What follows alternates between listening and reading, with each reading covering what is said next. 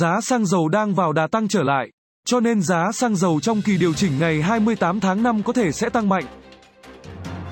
Diễn biến giá xăng dầu trên thị trường Singapore trung bình 15 ngày qua cho thấy Giá xăng RON 92 xăng nền để pha chế xăng E5 là khoảng 31,8 US một thùng tăng tới 7,4 US so với kỳ trước, xăng RON 95 là 34,6 US một thùng, tăng tới 8,2 US so với kỳ điều hành trước đó.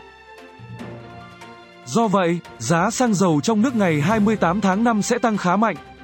Theo tính toán, giá xăng E5 có thể tăng tới 1.600 đồng một lít nếu giữ nguyên mức trích lập quỹ bình ổn giá như hiện hành. Tương tự, xăng RON 95 cũng có thể tăng tới 1.800 đồng một lít. Nếu Liên Bộ giảm mức trích lập quỹ bình ổn giá xăng dầu, đồng thời xả quỹ bình ổn giá thì đà tăng của giá xăng có thể được hạn chế. Trong một diễn biến khác, những ngày qua nhiều cây xăng ở các tỉnh, thành đồng loạt treo biển hết hàng khiến người mua xăng ngỡ ngàng. Theo tìm hiểu của phóng viên, ngay sau kỳ tăng giá ngày 13 tháng 5, nguồn cung xăng dầu trên thị trường bắt đầu trở nên khan hiếm. Các doanh nghiệp đầu mối bắt đầu giảm chóng mặt mức chiết khấu cho đại lý, trong khi hầu hết doanh nghiệp muốn mua hàng để dự trữ.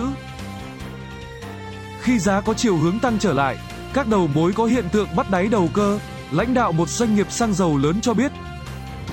Đại diện Petrolimex cho biết các cây xăng thuộc hệ thống xăng dầu của Petrolimex vẫn có nguồn cung ổn định,